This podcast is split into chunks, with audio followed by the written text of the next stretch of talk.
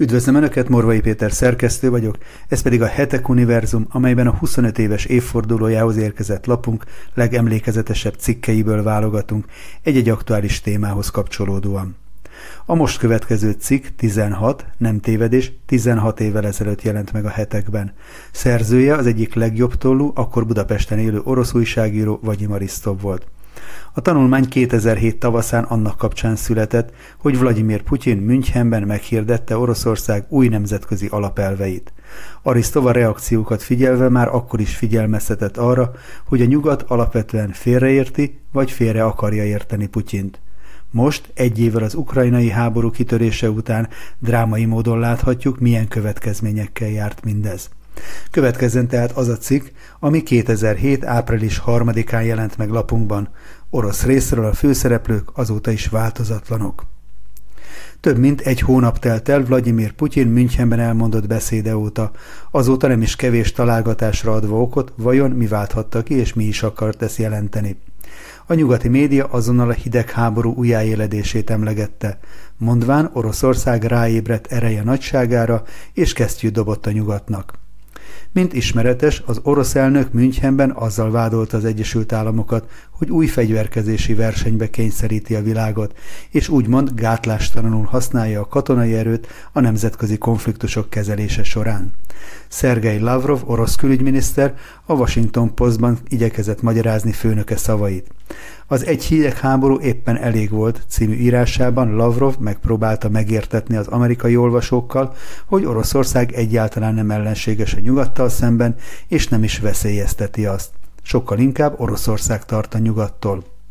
Putyin beszéde leginkább az oroszok csalódottságát jeleníti meg a nyugattal, és a nyugatnak a Szovjetunió szétesését követően kialakított Oroszország politikájával kapcsolatban. Az orosz polgárok azt kérdezik maguktól, tulajdonképpen ki fenyeget kit? A Varsói Szerződés 15 éve kimúlt. Mit kell Oroszországnak gondolnia akkor, amikor a NATO rakéta elhárító egységeket telepít Kelet-Európába? Teszi fel a kérdést cikkében Lavrov. Putyin szavait kommentálva a következőket írja. Nem, ez nem egy újabb hidegháború. Putyin világlátásában az erős Oroszország együtt létezik az erős Egyesült Államokkal, és a szintén erős Európával, Kínával, Indiával, Brazíliával és másokkal. Bár a diplomáciában nem divat igazat beszélni, mégis úgy vélem, Lavrovnak itt hinni lehet. Többször átolvasva Putyin beszédét nem találtam benne semmi olyat, ami alapján az új hidegháborúra vonatkozó következtetéseket le lehetne vonni, írja cikkében Vagyim Arisztov.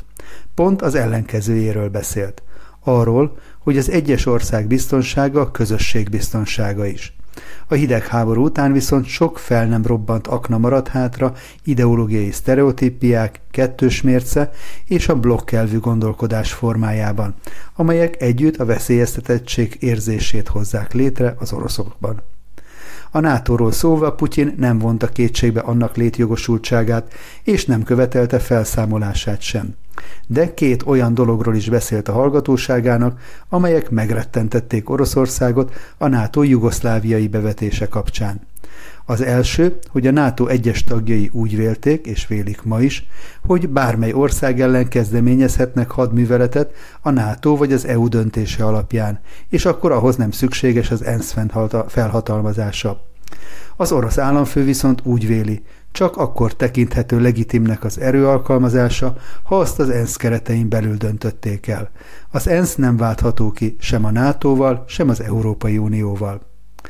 A második lényeges momentum a NATO magatartásában az alakulatok átgondolatlan elhelyezése volt Oroszország határainál. Már nem egyszer írtam arról, hogy Oroszországban nem csak a hatalom, hanem a lakosság is mind negatívabban viszonyul a NATO-hoz. Ebben több szovjet időből visszamaradt reflexi szerepet játszik ugyan, de van egy új elem is. Az az érzés, hogy Oroszországot elárulták. Az oroszok letették a fegyvert és elmentek Európából, a NATO pedig már is a helyükre lépett, folyamatosan a nyomukban és a nyakukban van.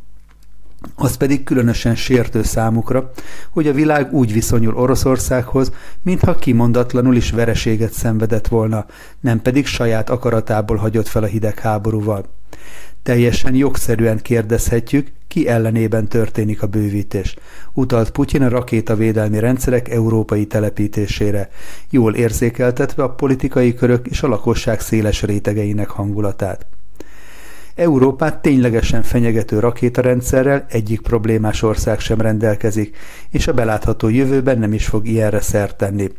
De még az Egyesült Államok ellen feltételezett támadás esetén is Észak-Korea nem Nyugat-Európa egén keresztül fogja robbanó töltetét célba juttatni.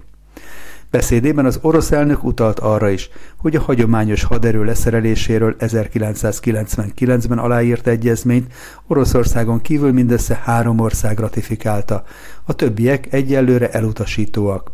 Így érthető, hogy a NATO orosz határokhoz való közeledésével az oroszok tartanak attól, nehogy fegyvertelenek maradjanak esetleges vetélytársaikkal szemben. Ezzel kapcsolatban felvetette azt is, hogy hol vannak azok az ígéretek, amelyeket a nyugati partnereink a Varsói Szerződés felbomlásakor tettek. Hadd idézem Werner generális NATO főtitkár szavait, amelyek 1990. május 17-én Brüsszelben hangzottak el. Ezek így szóltak. Maga a tény, hogy nem helyezünk el semmilyen NATO alakulatot az NSK határaitól keletre, a Szovjetunió biztonságának szilárd garanciája. Nos, hol van ez a garancia? kérdezte Müncheni hallgatóságától az orosz elnök. Putyin emlékeztetett továbbá arra is, hogy Moszkva és Washington között megállapodás van érvényben a stratégiai atomfegyverek csökkentéséről. Oroszország szigorúan és következetesen végrehajtja vállalt kötelezettségeit, hangsúlyozta az elnök, majd hozzátette. Ha ma itt előttünk az Egyesült Államok új védelmi minisztere bejelenti, hogy a felesleges atomrobbanó fejeket Washington nem rejtegeti tovább sem raktáraiban, sem a párna vagy a paplan alatt, kérem önöket, hogy felállva tapsolják meg. Vladimir Putyin hangsúlyozta, Oroszország szigorúan tartja magát az atomsorompó egyezményekhez, és ezen a jövőben sem kíván változtatni. Látható tehát, hogy Putyin beszédében nincsen fenyegetés sem Amerika, sem a nyugat irányában. Nem egy új hidegháborúval riogat, hanem félelmét fejezi ki azzal kapcsolatban, hogy a nyugat az előző hidegháborút sem fejezte be a Szovjetunió feloszlásával. Putyin nem véletlenül emlegette a nukleáris egyezményeket. Mint ismeretes, az Egyesült Államok a leszerelt atomrobbanófejeket nem semmisítette meg, hanem a szétszerelés különböző fázisaiban, raktárakban tartja azokat. A különböző típusú robbanófejek státusa lehet aktív, hadrendbe van állítva, vagy inaktív, vagyis hadrendbe állítható, a rakéta kilövő állomás 100 mérföldes körzetében tárolják, vagy szétszerelt. Az amerikaiak szerint csak az aktív fejek esnek a start egyezmény hatája alá. Külön pikantériája a dolognak, hogy a szétszerelt fejek plutónium töltetét későbbi felhasználás céljából szintén raktározzák, tehát az új robbanófejek előállítását adott esetben nem korlátozza a plutónium termelő reaktorok kapacitása.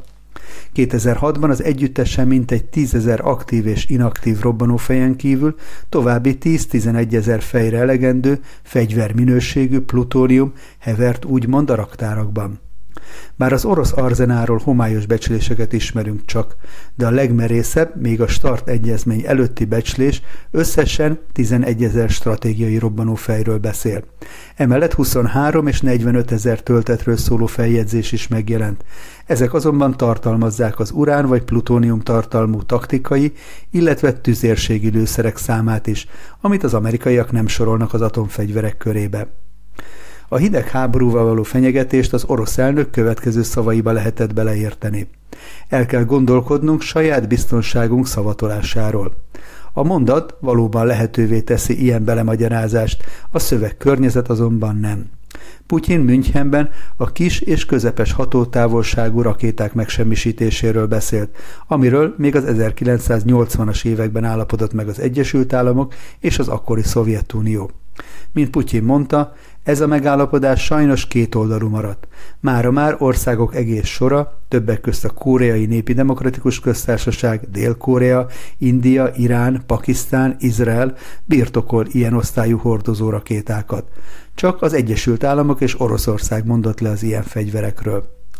Putyin tehát itt nem csak Oroszország biztonságáért agódott, hanem az Egyesült Államok biztonságáért is.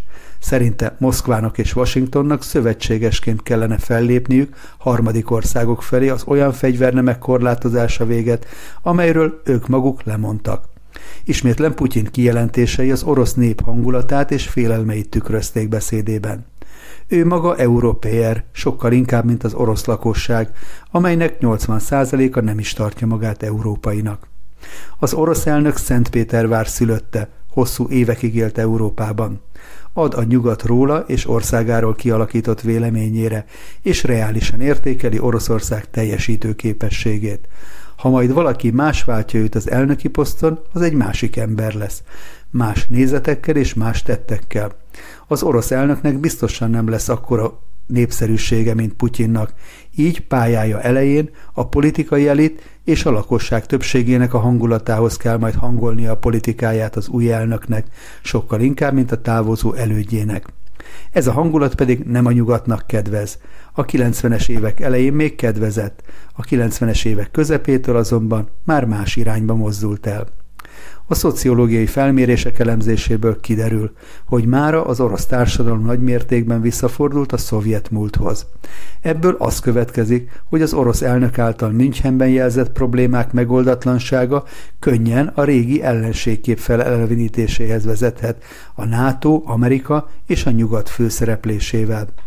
Ezt tükrözik a fegyveres erők képviselőinek kijelentései, akik nem haboznak leszögezni, hogy stratégiai rakétákkal célozzák meg Csehország és Lengyelország területét, amennyiben ott NATO rakéta elhárító egységek jelennek meg. Figyelembe kell venni a hadsereg gondolkodásmódját, amelyek, amelynek mindig konkrét ellenségképre van szüksége, hiszen ez igazolja létezését. Nagyon fontos észrevenni az orosz hadsereg beállítottságában egy további momentumot is.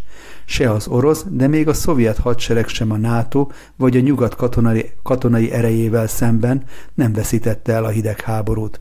Ők úgy érzik, a politikusok árulták el őket, elsősorban Gorbacsov és Jelcin nem egyszerűen kivonták őket Európából, hanem olyan rövid határidővel vezényelték őket haza, mintha az önkéntes kivonulás megfutamodás lenne az ellenfél elől.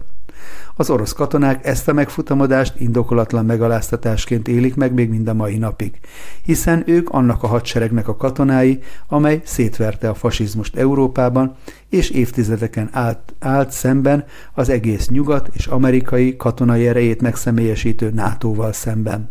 Hidegháború tehát a közeljövőben szinte biztosan nem lesz, de az orosz elnök által említett fel nem robbantaknák még sok gondot okozhatnak. Mindezek a sorok tehát 16 évvel ezelőtt jelentek meg. Mindenki eldöntheti, megtettek-e a főszereplők keleten és nyugaton mindent azért, hogy az előre jelzett következményeket elkerüljük. Ez volt tehát a Hetek Univerzum 21. adása. Köszönjük, hogy velünk tartottak. Korábbi részeinket a leírásban szereplő linkeken tudják meghallgatni. Hamarosan újabb izgalmas témákkal jelentkezünk. Addig is kérem, kövessék YouTube csatornánkat, amelyen naponta jelentkezünk aktuális hírekkel és interjúkkal, valamint a hetek.hu online híroldalunkat. Akik pedig szeretnék támogatni további podcastjaink elkészítését, a videó alatti sávban található köszönet gombon tudják ezt megtenni tetszés szerinti összeggel. Előre is köszönünk minden felajánlást, és természetesen a megtekintéseket is. Viszont hallásra a legközelebbi találkozásig.